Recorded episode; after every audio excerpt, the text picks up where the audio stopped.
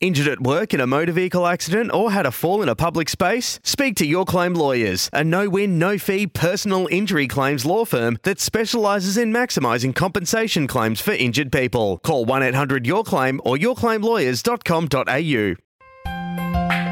On 882 6PR, inspiring stories for Bowra and O'Dea, WA's family owned funeral directors.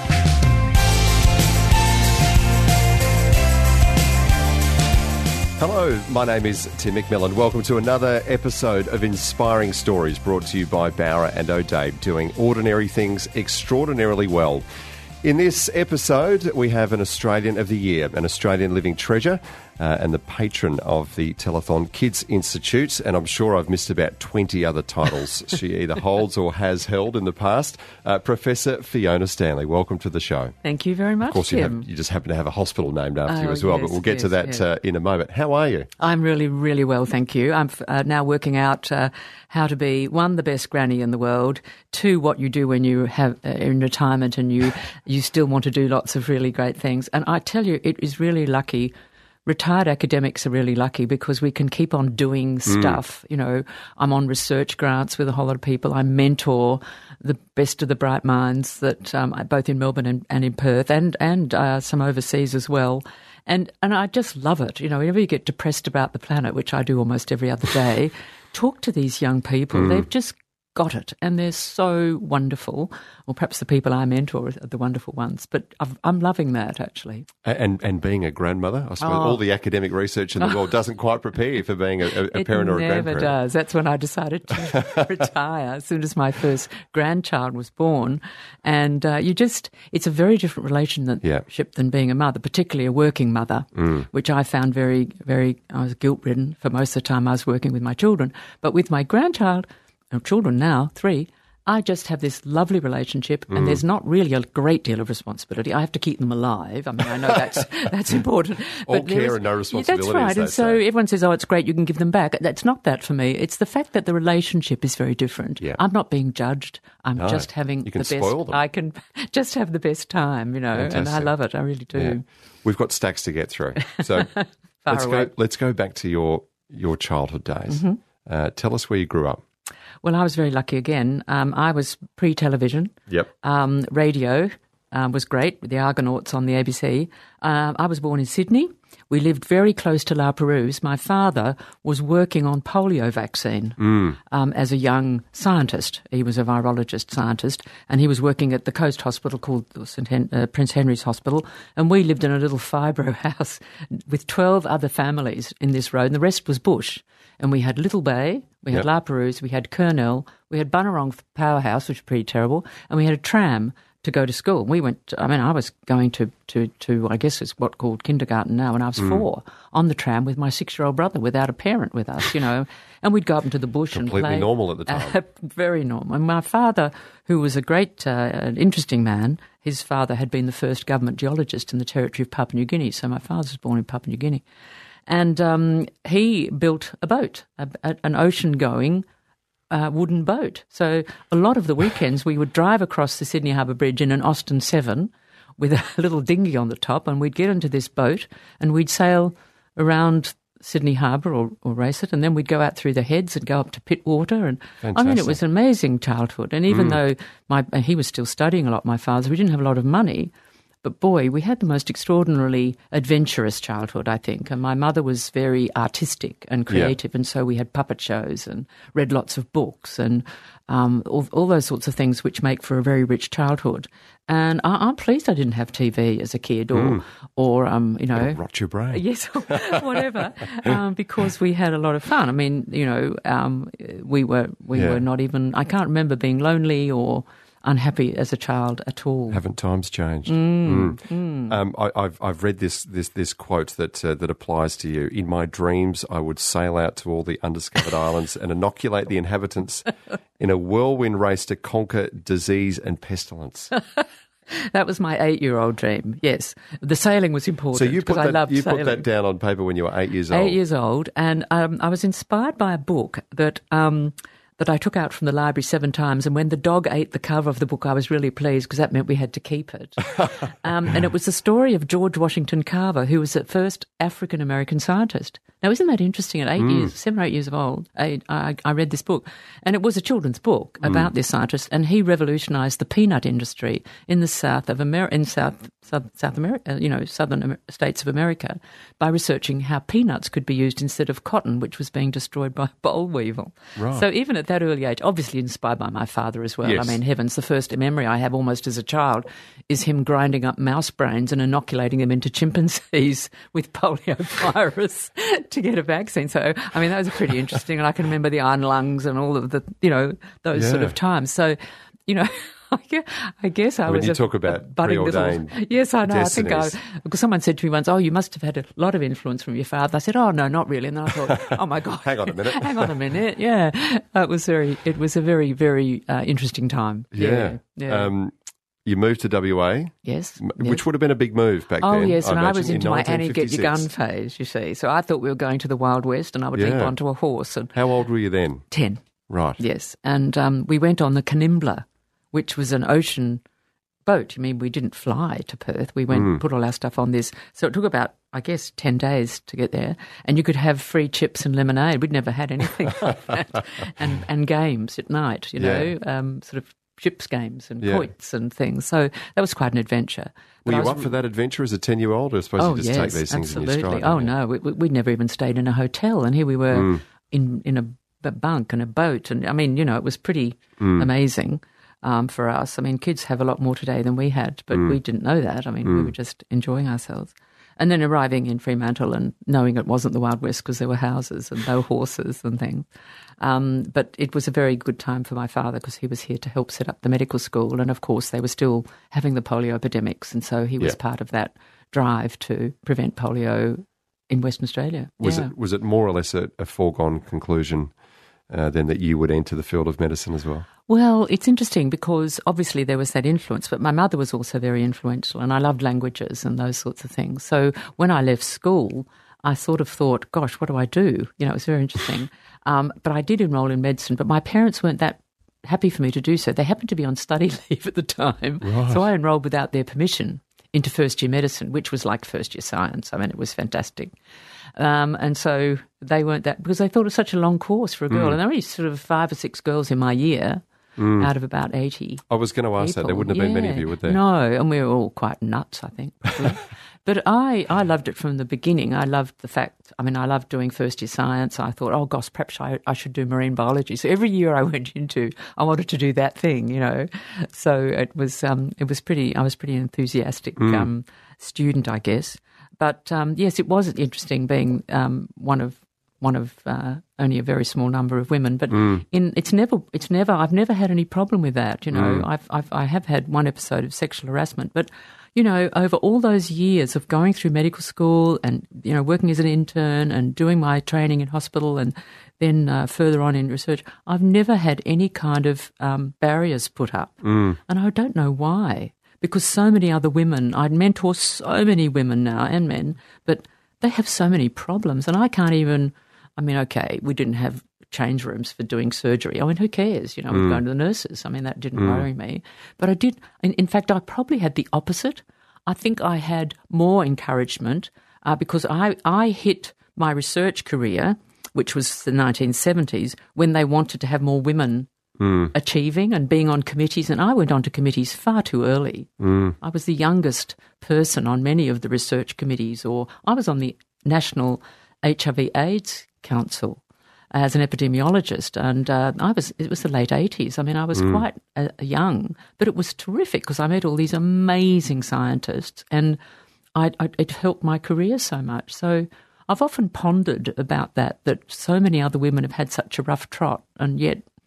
I seem to have just sailed through all that. My That- kids say to me, that "You can't be luck, though. I think Well, people probably perhaps I played the game a bit know or something. I don't, no. Perhaps, perhaps that's it. I was so scary. I hadn't thought of that. My girls just say, "Oh, mum, they, you probably did have problems, but you never even knew what was happening. You were so hopeless." But um, no, I've just pondered that a lot Yeah. because I feel I feel very lucky. Yeah. Mm. And just to add another medical person to the family Mm. tree, you married a microbiologist. Oh yes, um, now he was a scientist there wasn't enough too. science in the family. Well, already. that's it. That, oh, but they see that's a very interesting point because my brother went off and did basic science, and he's a hotshot American scientist now in, in sort of molecular uh, developmental biology. He married a, a somatic cell geneticist. Um, my husband was an immunologist, virologist. You know, and we we travelled across the world and, and, and were in London together. Um, and so the kind of science that I ended up doing was was almost unacceptable to these basic scientists. so I feel a bit like the black sheep, actually. But anyway, Hard growing up in a family of high uh, achievers. I well, yes, exactly. The pressures were quite uh, significant. Yeah. Um, but obviously, uh, you know, that maybe it was a shared interest that, that, that brought you together in the first place, was it? Yes, and um, and also my brother, who was doing his PhD at the Walter Eliza Hall Institute, was um, also. Uh, my husband was Hmm. there too, husband to be. And so Richard, my brother, claims that he was the one who got us together.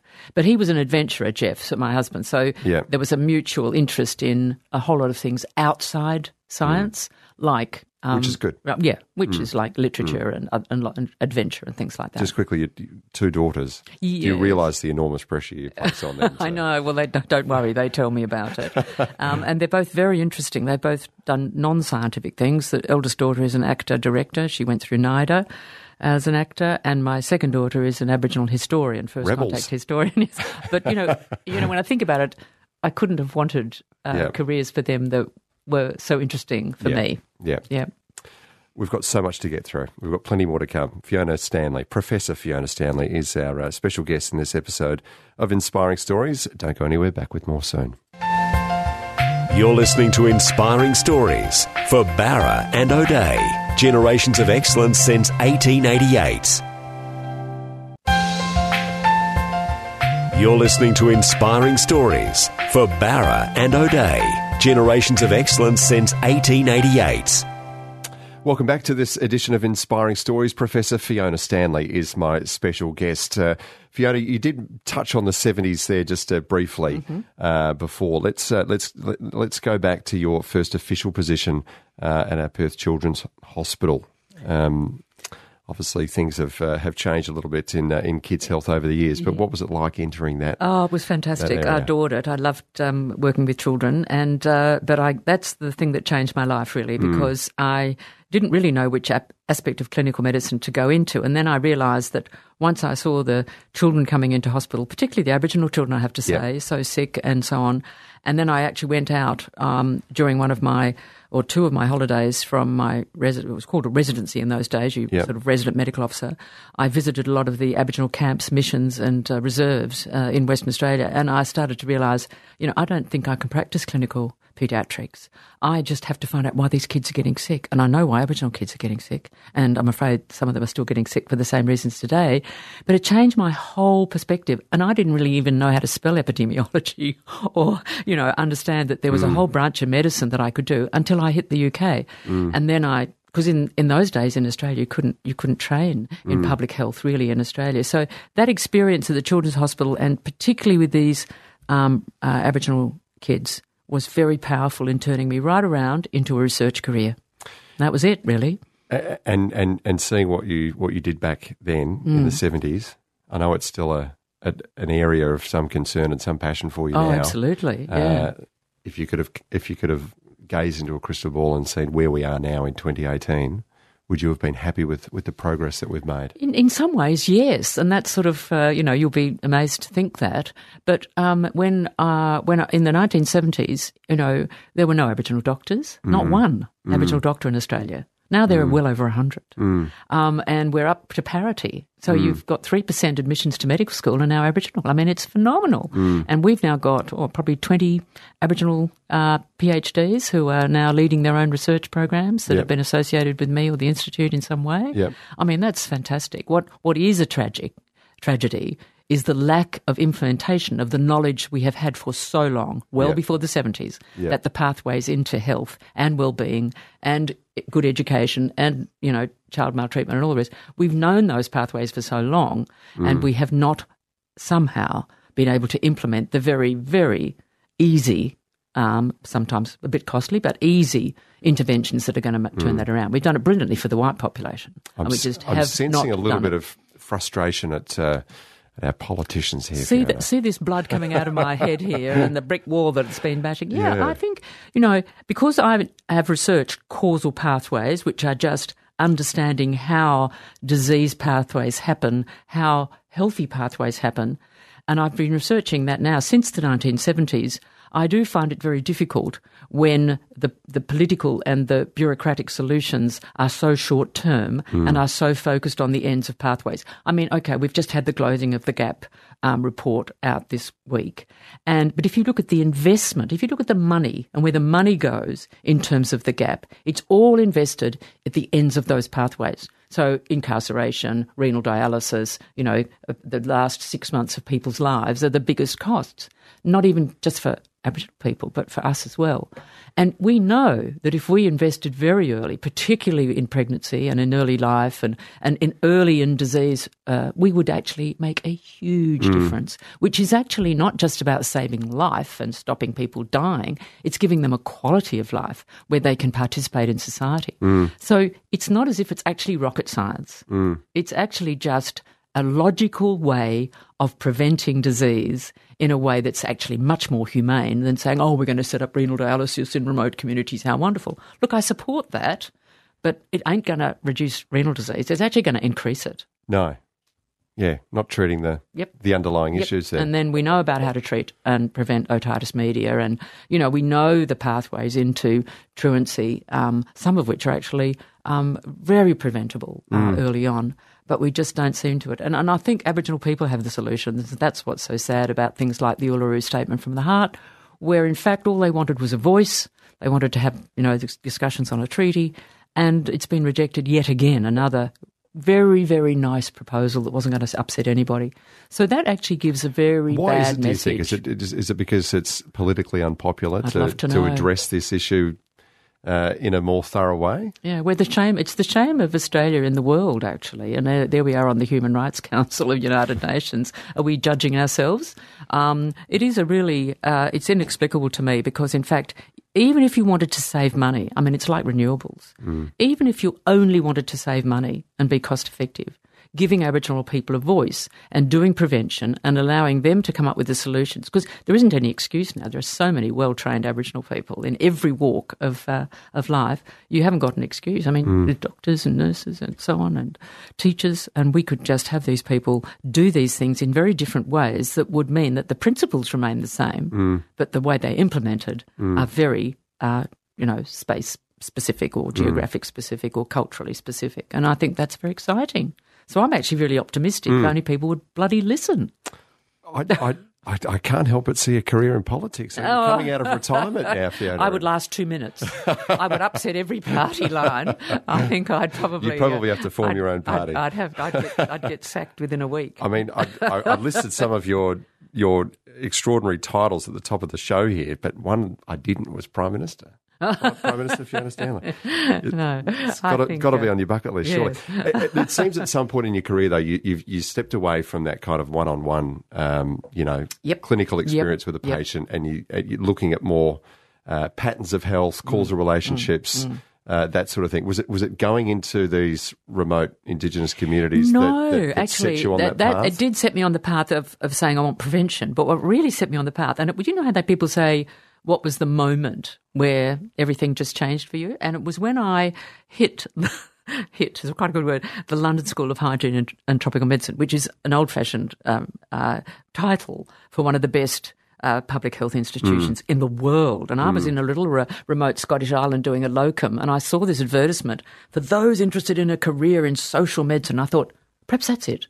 But what I learnt at the London School of Hygiene and Tropical Medicine was how to set up big data sets, how to measure disease, how to study the causes of disease without bias, and to really do that properly, how to run randomised controlled trials, how to actually evaluate services. Um, we learnt everything from you know setting up registers, setting up um, d- data sets, to how health economics. So we were taught.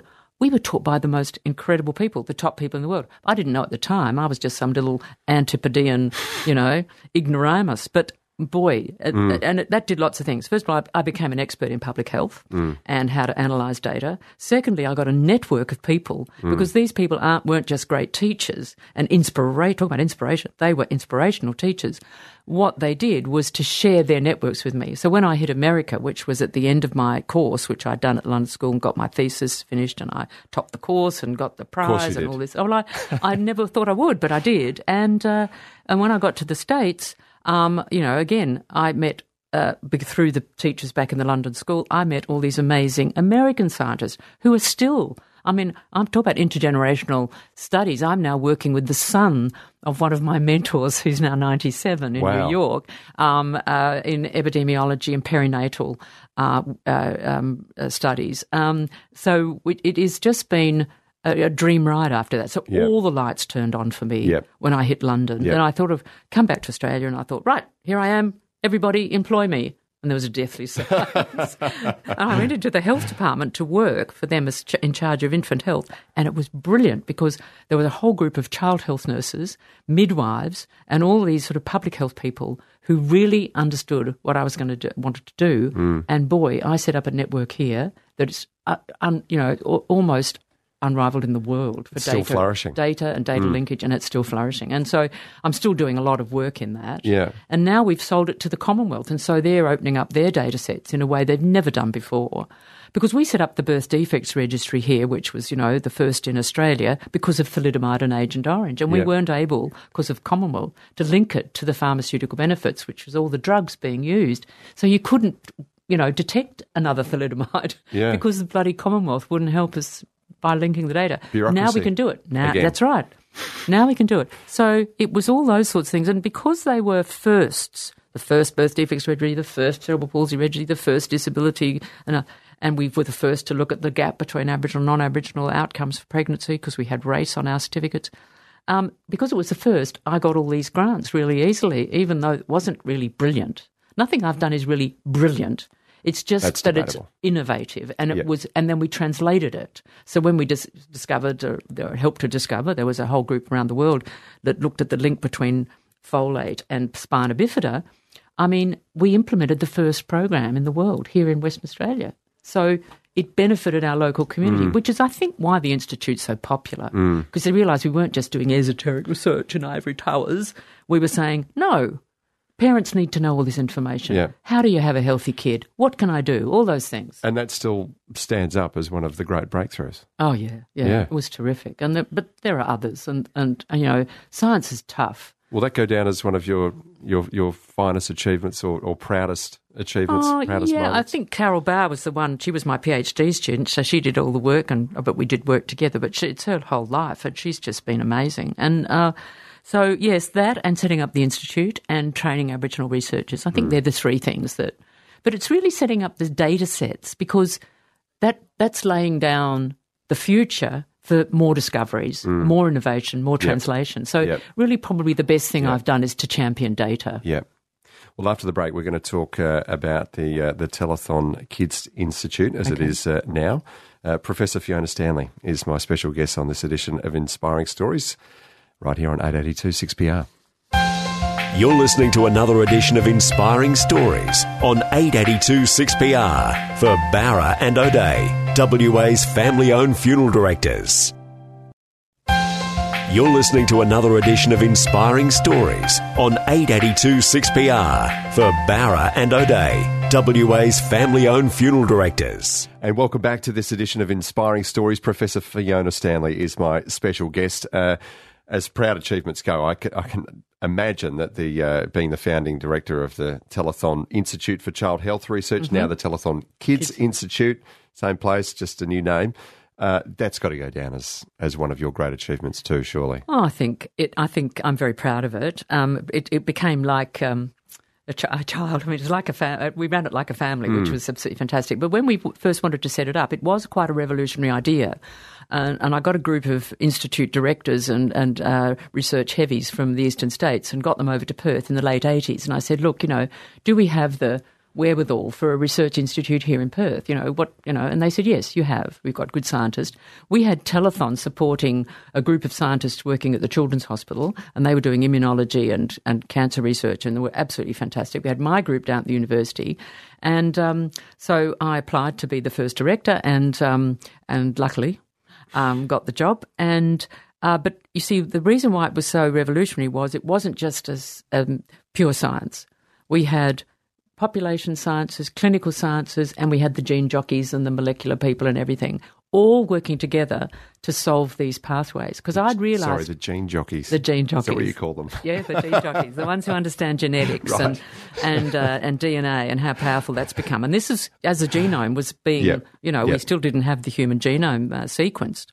Um, and we've now got a lot of other sequences and a lot of other ways of looking at genetics, which has become so exciting. But you know, it, you you can only look at genetics in the in the environments in Yep. which they can be switched on and off. So to have an institute that had you know, the gene jockeys and the people who understand the clinical syndrome. So they were really good at clinical research and our population data, which included the environmental things that are absolutely crucial for, um, you know, seeing how these genes turn on and off during development. When we had pathways into asthma, mental health problems, we had the cancer stuff, there was the diabetes group, you know, the Aboriginal studies, we had all of our developmental disorders, including the uh, spina bifida and the birth defects, you know, all in this one building. And it was very unusual in Australia for that. And we didn't have terrific support uh, initially. I mean, you know, you, you, you often go come into a place, oh, let's set up an institute. And they, everyone says, oh, yes. And this, everyone said, why would you want to do that? But I just said, look, give us a go. Well, suddenly it all started to happen. One dollar a year rental for the old nurses building in PMH, you know, um, half a million from the Lotteries Foundation and half a million from the PMH Foundation. We converted that into a fabulous little research hmm. institute, and I thought, oh, we can we can fit people into this, no problem. And within about five years, we had 250 people in the institute, and we were bursting at the seams Yeah. and everyone had to get research grants to come in, and it was really, really, you know, it was tough. And it wasn't until we did a fundraising campaign and then Telethon came on board that I had any running costs that I mm-hmm. could depend on. Yeah. So really, it was the people of Western Australia. I think that's why they love us so much, is because they've actually supported this institute. Because you know, you get research grants, but you're not allowed to use any of that money to run a building. You know, mm. turn on the electricity, run the mm. labs. You know, buy computers. You know, get young PhD students so you can actually, you know, grunt the numbers and things like that. Yeah. And so that really turned us around. And I don't think that there's any institute in Australia that's got a relationship with the community that we have, and that is because of Yeah. that telethon show. Yeah. And also, it was a wonderful way of talking to the people of Western Australia about Mm. the research and saying, okay, this is, this is what we're doing, but this is what you can do to make a difference to not just the research we do, but to your own children. Mm. Yeah. And it's it's been we are just so popular, and I think that's why because people can understand it. And everyone said, "Oh no, you can't use my data," but in Western Australia, everyone says, "I want to be part of your research." Use and I've it. had people ring Yep. up saying, and I say, "Oh well, actually, your son's too old for." Oh no, I want him to be. In. So Mm. I send out a questionnaire anyway, so they fill it in. But you know, there is this enthusiasm for Yeah. people to participate, even if they don't have a kid with a problem. Yeah.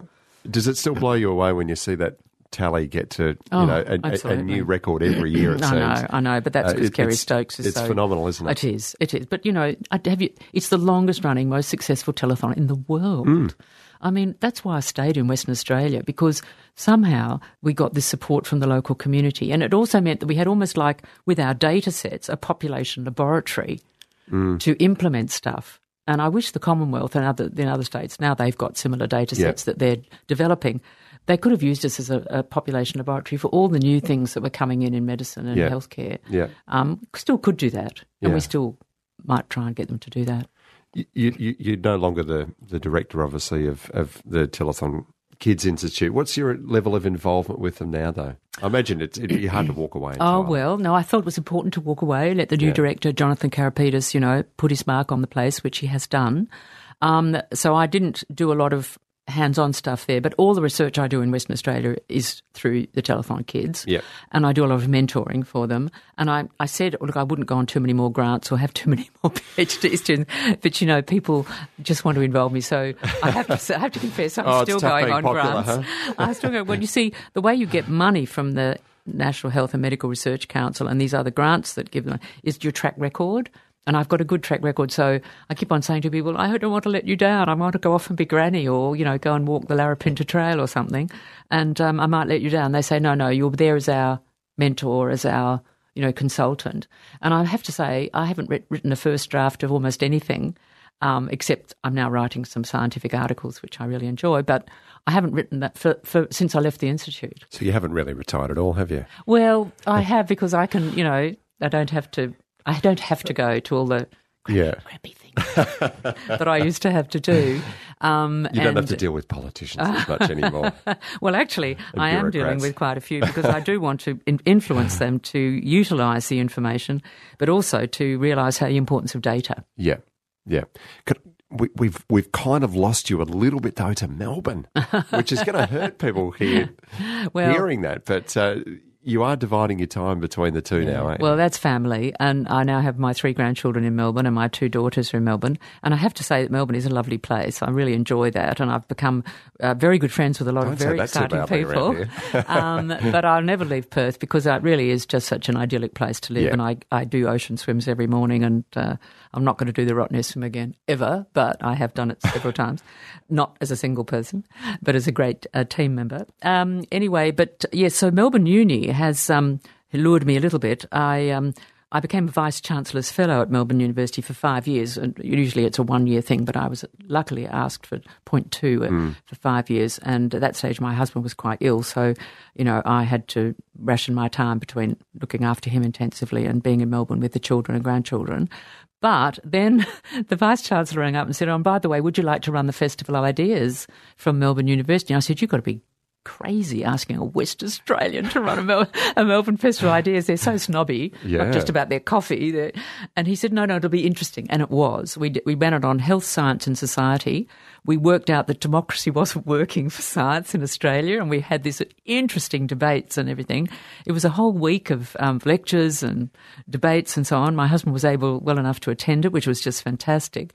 And, uh, you know, we streamed it out and we got lots of young people involved and I really, really loved it. I think we should do something like that in Western Australia. so is, that the sort of thing that, that still gets your, your fire burning these oh, days? yeah, I do. And I, I realise it's part of my self esteem too. So when I sort of drop out from doing things which are, I guess, intellectually engaging, but more than that, which are really. You hope are going to make a difference to how people think. Mm. I mean, you don't want the same old people coming in, listening to a talk, giving a little clap, and then walking Off out with it, and off they go, and they don't Yep. do anything. What I want is for people to suddenly realise that there's a whole new way of thinking, which you know you can actually do. I mean, climate change, we have to do something about that. Well, that that community, people in the community, can actually work on that.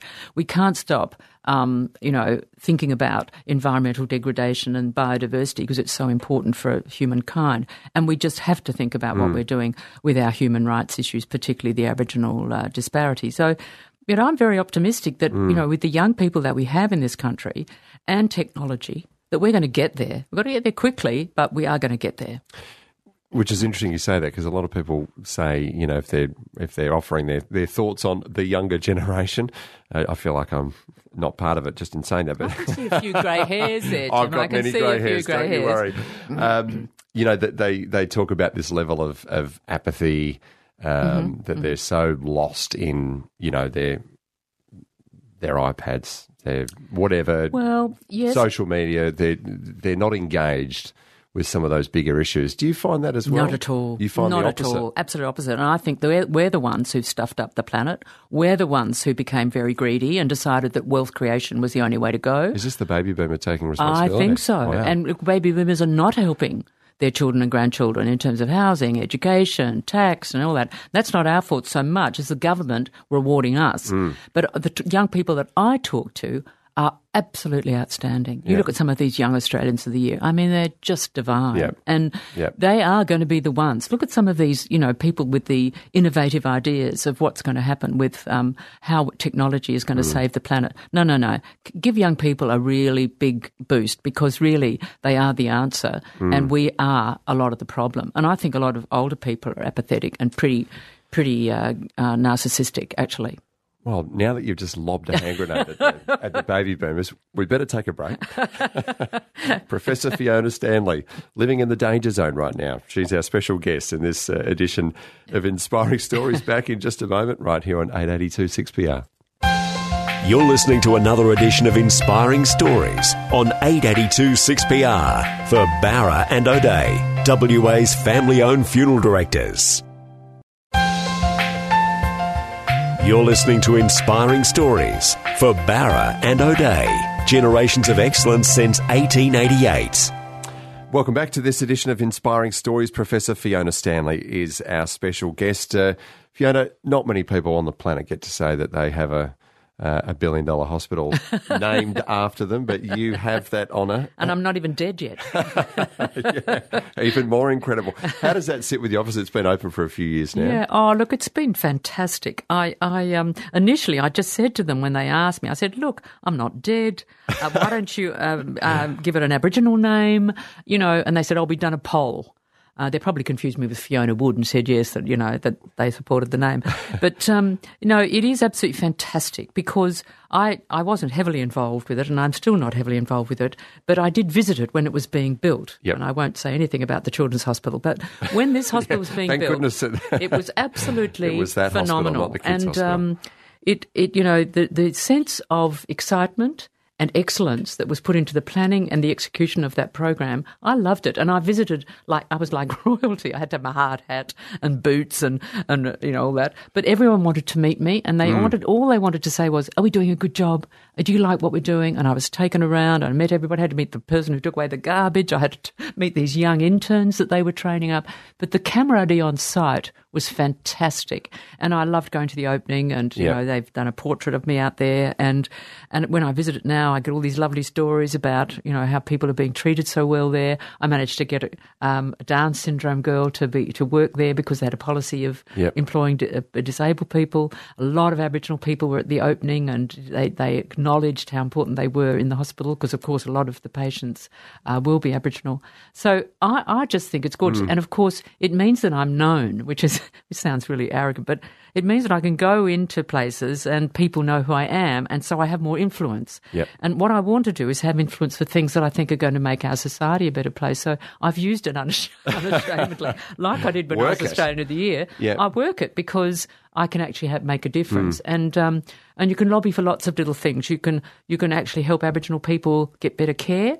You can do it so that you can make a difference to the big pictures in Mm. society. Because one of the projects I'm working on now in Melbourne is to take GDP and say, okay, that's not a good measure, a Mm. singular measure of societal progress. Let's look at all the other things like health and education and well-being and how people feel about uh, their futures. Mm. And that project is very exciting. So I can use my name Yeah. in um, in getting people to, Why to not? help us, and I can use it when I'm doing fundraising for things like the institute. Just can you just paint a picture for me? How does it come about that uh, you know the the conversation starts at least with you having the hospital named after? Did you get a, do you get a phone call from the premier, or do you get a letter in the post, or No, I does someone a, tap um, you on the shoulder? How does it? How well, does it we were work? on holiday down on the south coast of Western Australia, and, and Neale Fong and Jim McGinty flew down in a plane. And and I thought they were going to offer the institute lots of money. And actually, Yeah. what I should have said was, "Yes, well, that'll cost you twenty mil." But I didn't have the nous to do that. I thought it wouldn't. They'd just give us the money. But um, they said we want to name this hospital. And that's when I said, you know, really. So they flew down and interrupted your holiday. Yeah, they to- did. to- My husband was saying, to "What do they want? What do they want?" Kids were saying, "What do they want?" And I took a while to decide because, you know, I thought there would be some downsides about Yeah. it, and I didn't want that. I thought, you know, what what what should I do about this? It's a huge honour, and, Hmm. A- And, there were issues when it first opened up. I mean, there, there probably are yeah. always going to be with a facility like a hospital, but look, there were a number of teething problems. Mm. Absolutely. Let's let's Well, what, let's call what them about quite when generously. You say but- Fiona Stanley blows out. How would you like that as a headline? or, or you know, n- I'm not, uh, I'm not sterile. Yeah. Uh, you know. was you there know, a time though in those early Fiona Stanley leaks? Not- teething not times when when you thought, oh God, have I done? Oh, of course. But I, look, it wasn't uh, such an issue um, as other hospitals were. I think one of the people in Adelaide withdrew their names from the hospital because it was uh, it had so many teething problems. But no, it's been a really lovely thing. Yep. And um, whilst my all my research is about keeping people out of hospital, um, I do feel very proud, and I Yep. and I think it's it has been a, a, a great thing. And but I, I still feel that. Um, somebody else probably should have Hmm. got the honour rather than me, but there you are. Um, I, I'm uh, I'm very happy about it now. Well, certainly the naming of it was was not one of the problems that uh, that arose when it uh, was being built and uh, in the early days of its operation. So I think the name's definitely stuck and, and stuck well. Um, look, we've mentioned you are retired, but you're a very busy, busy mm. retiree. I I can't even call you retired, really, but you don't strike me as someone to just sort of you know spend hours of your time playing golf or, or oh, lawn God, bowls no. or going for leisurely bike rides and, and the like. what do you do, do? You have any spare time? And, yeah, and well, the thing I really love doing most. I mean, I adore being with my grandchildren. I yeah. mean, we've just feeding, finished reading Danny, the Champion of the World by by uh, Roald Dahl, and you know, and um, and Captain Midnight by by Randolph Stow and things, and they just love it. And you know, yeah. I love reading to them and being with them. But the other thing I love doing is walking in the bush, and I've, I, every year I do two or three major hikes if I can. I did last year. I did the Larapinta Trail, for example, which or, which is in Central Australia, and I'm just off in a couple of weeks to do the Three Capes, which is a new walk in Tasmania. Wow. Um, which I'm really looking forward mm. to. And then I've been invited to a big meeting in Italy. I never thought I'd get invited to any more international meetings.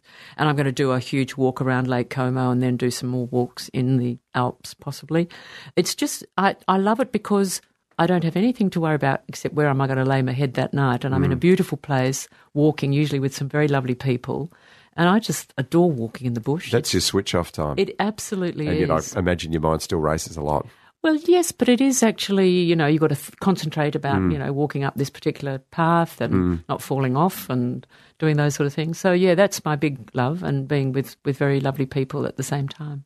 What's what's left to achieve? Have you still got things that you oh, desperately lots. want to do? Yeah, I want to get up a pharmacovigilance strategy for Australia. That's my before I die. What is that? In That's linkage terms? of all of our health outcome data to the um, pharmaceutical benefits data. It means that every prescription that you re- would write would be um, linked to every health outcome, and you'd be able to pick up very quickly any adverse drug reactions. You're able to have a look and see whether doctors are prescribing appropriately. You'd pick up the next thalidomide. You'd, you know, it would really be fantastic. And, and I think we're going to get there for that one, but that's on my bucket list for work. Mm.